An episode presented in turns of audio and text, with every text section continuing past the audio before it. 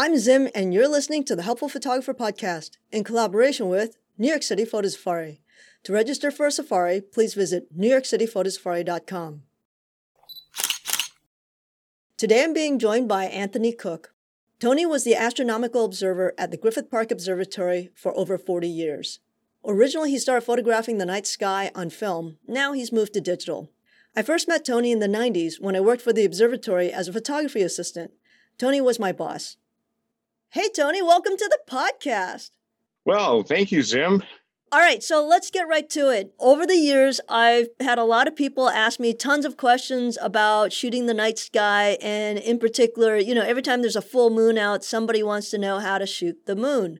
So if you're shooting with a 400 millimeter lens, I want to know what is the slowest shutter speed you can shoot that at and still get a sharp image and not see that it's moving because, you know, both the Earth and the moon are moving at the same time. Okay, so at 400 millimeters, it takes about a tenth of a second or so before you would notice any blurring, even at highly magnified view. Fortunately, that's a lot longer than you need to record a full moon. Fantastic. So we're talking about 400 millimeters on a full frame sensor, right? Yes. One of the key problems that we find shooting the moon, it doesn't quite fill up the whole frame. At 400 millimeters on a full frame sensor, it's even less than a third of the actual frame. As a result of this, if you're relying on your camera's metering system to take that exposure, what happens is you get a lot of the night sky. As a result, your entire exposure is a little bit skewed in your experience, what do you find the proper exposure to be for the moon? So, are we talking about a full moon or a quarter moon? Oh, right. That would make a difference, wouldn't it? Yeah, because even though, for instance, when the moon looks like it's well, a quarter moon, when it looks like it's half lit, really its brightness is only about an eighth as much as it is when it's full. So it makes a big difference when we're shooting the moon. So I'm talking about a full moon. All right, so full moon is basically like a big rock lit by the sun. Say we're shooting at f16 with our 400 millimeter lens, the exposure time would be about 1 125th of a second. Basically, what you just told me is the sunny 16 rule. And I just realized it's the sunny 16 rule because it's being lit by the same sun that's lighting us. Yeah, so that's a handy way to remember it. Yeah, and as I said earlier, it is a rock being lit by the sun. Now, it can be a little bit off from that, so you might have to bracket a stop either way from it, depending on how high the moon is in the sky, just because our air absorbs some of the light and it can, you know, dim the moon when it's low or it looks brighter than average when it's high overhead. That's fantastic because essentially, anywhere you are in the world, the full moon every single month is fundamentally going to look the same. Okay, now sometimes you hear about super moons or mini moons, and it turns out that doesn't affect the exposure just because the surface brightness of the moon stays the same. So it'll be, you know, up to 14% smaller, but the brightness is no different. The only reason I mention it is that newspapers recently have been making a big deal about it every month. I call it a hypermoon for devious reasons, but you know, as long as it gets people looking at the moon, I guess it's fine. okay. So I remember in the 90s, you used to head out to the high desert to take pictures of the night sky. Is there a reason why we we got to go so far out? Yes, the main reason is light pollution because whenever you're near a populated area, it is always lit and the glare from lights spreads through the sky, just like sunlight scatters in the daytime. City lights scatter in the night sky, so it limits the number of stars that you can see. So I heard that LED lights are actually making it harder to find really dark spaces, even hundreds of miles from a city.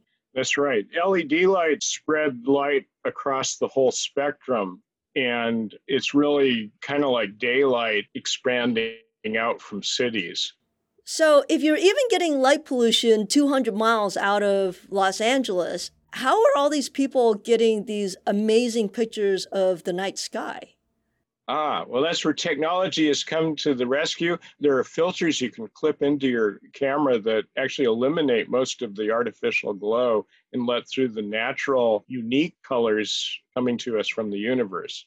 I guess we'll have to do another podcast on those filters and uh, how to uh, eliminate some of these issues, huh? You know, actually, I've seen recently there's a fellow in Watts in downtown central Los Angeles who's actually getting incredible images of very faint objects in the universe, galaxies with strings of stars attached to them and things, which are very difficult to photograph even in a dark sky. And somehow he's getting incredible images from his backyard. He's doing that because of filters, you think?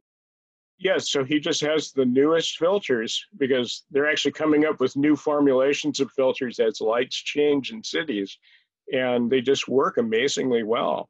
Most people consider it sort of a write off that you can't do that kind of photography in the city, but that's actually not true. Okay, so let's say you're far enough from cities and most of the light pollution is gone and you want to shoot the Milky Way. What's your base setting for that? And is that a pretty constant thing? Okay, well, first of all, you might need to experiment a little bit with your camera, but I would try like ISO 800 at f2.8 for 30 seconds. But just look at your results and then adjust from there. But yes, the setting will be about the same from night to night if we were shooting the moon at one tenth of a second before we can see visible motion, you're now suggesting that we shoot the rest of the sky at 30 seconds. We're not going to see a blurry star?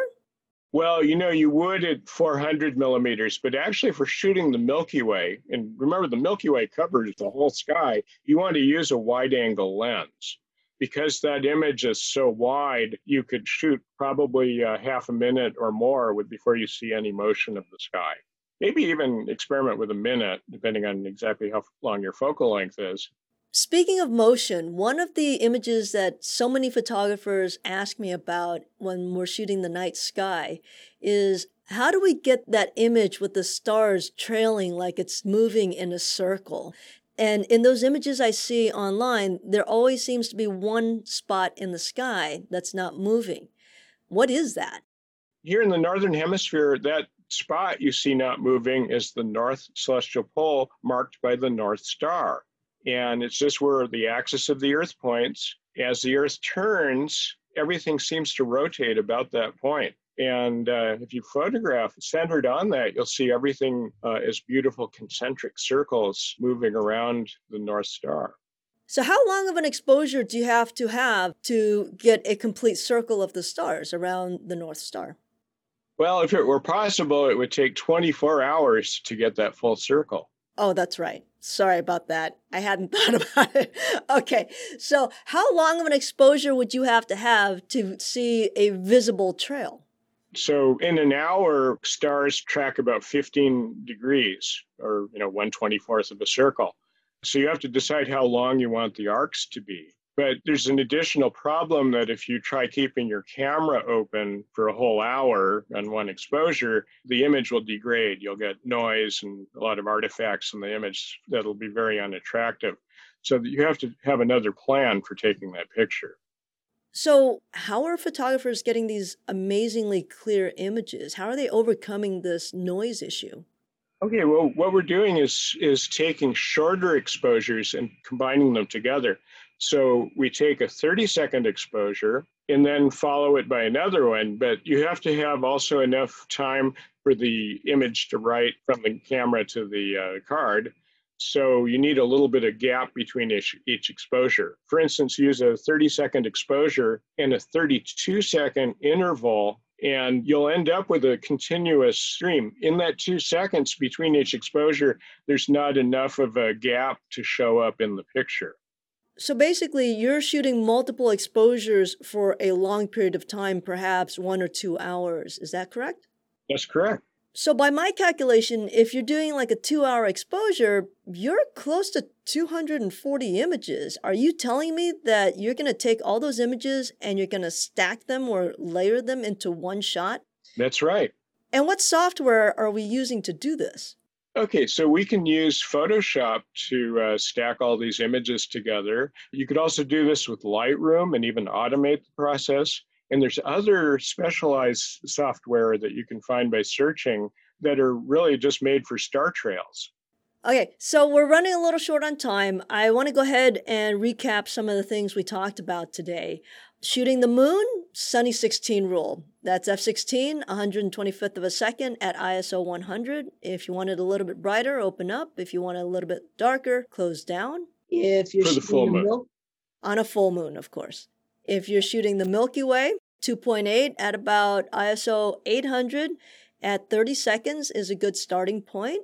And if you want trailing stars, you better set up on an interval timer for one and a half to two hours to get that shot. And make sure you have batteries set for that.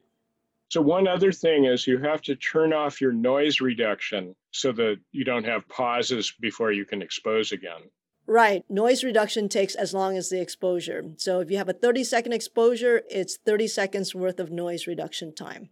Okay, fantastic, Tony. Thank you so much for joining me. I'm probably going to call you back next week for another discussion about using software and things like that. Okay, well, you're welcome, Jim. Thank you. All right, catch you next time.